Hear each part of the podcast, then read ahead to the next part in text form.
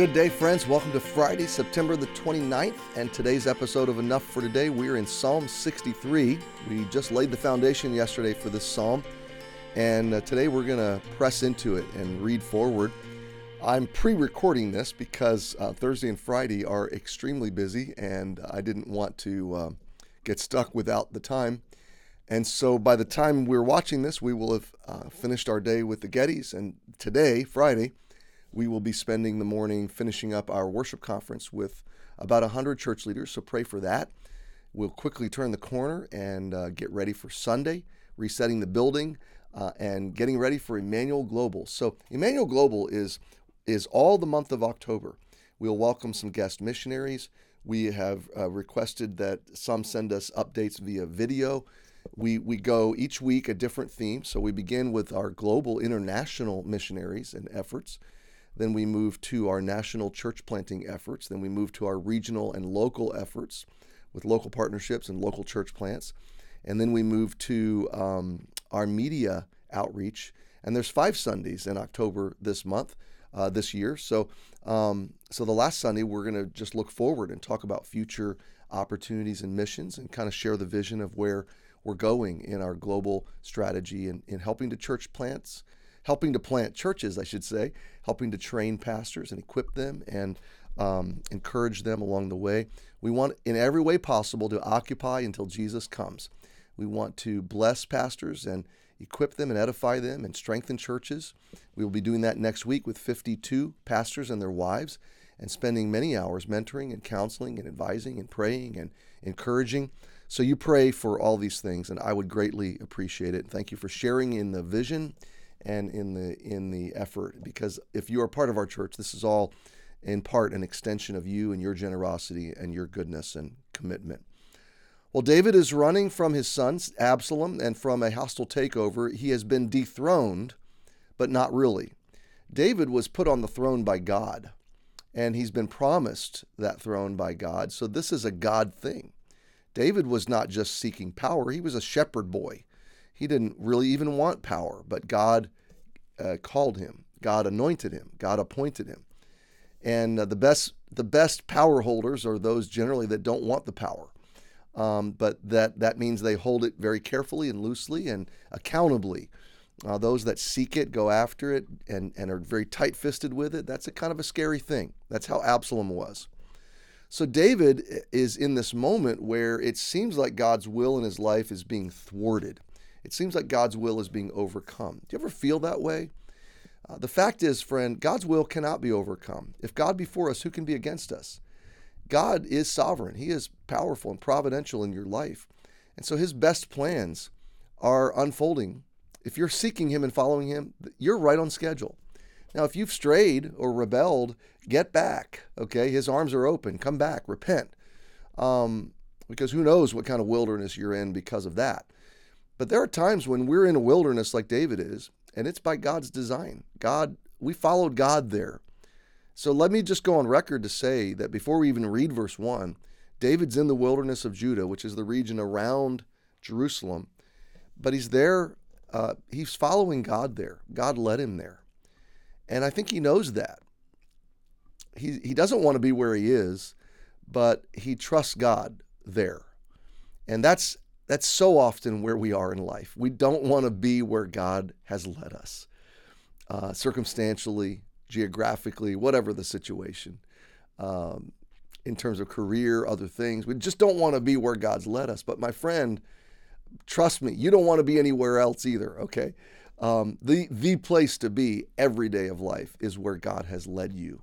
So choose to be there. Choose to embrace it. Choose to choose to thrive there.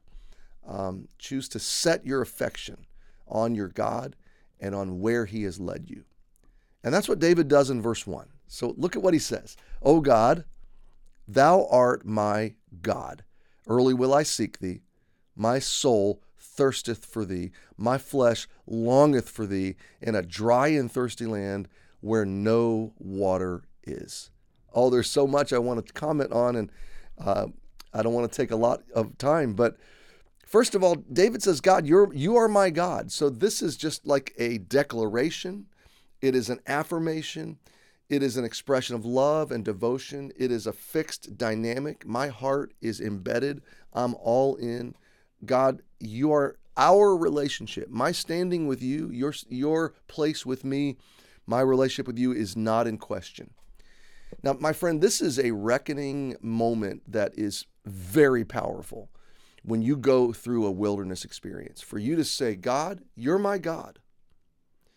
And these circumstances will not shake, will not strike at the root, at the core of my faith or my commitment or my relationship with you. Nothing comes between us, God. The pressure of this trial is going to push me close to you. It's not going to divide me from you. Oh God, thou art my God.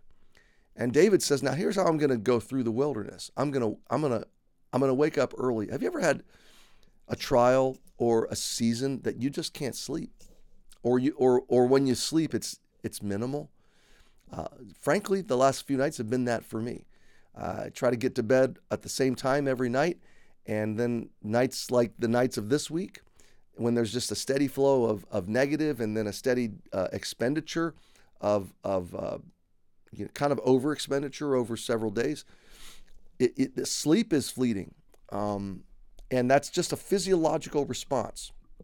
So I imagine David was uh, having a difficult time getting to sleep, probably sleeping, you know, lightly, tossing and turning, and then probably waking up early. You know, your first waking thought in seasons like this, when your mind stirs, in, in a relaxed season, you can kind of tell your mind to go back to sleep.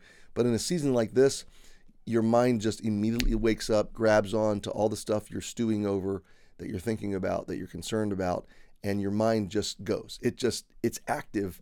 And so there's no point trying to sleep, right? So David says, in, in that moment, early will I seek thee. I love that. David says, Well, if my mind's going to wake me up with anxiety, I'm going to run to you. I'm going to go right to God and early seek him. And what does he recognize in the anxiety, in the aloneness, in the earliness, in the early, is that a word, earliness? In the early nature of, of his sleepless wilderness experience. My soul thirsteth for thee. My flesh longeth for thee in a dry and thirsty land where no water is. Now, this is a beautiful contrast to what we've been studying in John. Um, uh, I think it's four or five. The, the, the, I think it's for the woman at the well, moving into seven and eight. I am the bread of life. Uh, I am living water. Whosoever believeth in me uh, will will flow out of his belly rivers of living water the Spirit of God, the source of what my soul is thirsty for. Jesus is that source. And so David, hundreds of years prior, knows this that God is a fountain of life and living water. And so, in a wilderness experience, and he's kind of mixing the metaphors of his literal experience um, in this dry, thirsty land, and he's bringing that into his soul experience. My soul is thirsty like my flesh is thirsty, and all of me, my soul and my flesh, long for you, God. In this dry and thirsty land, it's also dry and thirsty spiritually, and there's no water. God, I'm longing for you. Now, I want to land it there. I want to park there for just today, and I want to drive to your psyche, your heart, my friend. Um, when you have entered maybe in the middle of a wilderness experience, start here. God, you're my God. You are with me right now, and I am with you, and I'm thirsting for you, and I am seeking you in this wilderness experience. You seek God in your trial, you're going to find Him. You're going to see His beautiful purposes unfold, even in the wilderness. Happy Friday. Looking forward to a great weekend. See you Sunday, and if not, we'll look forward to Monday.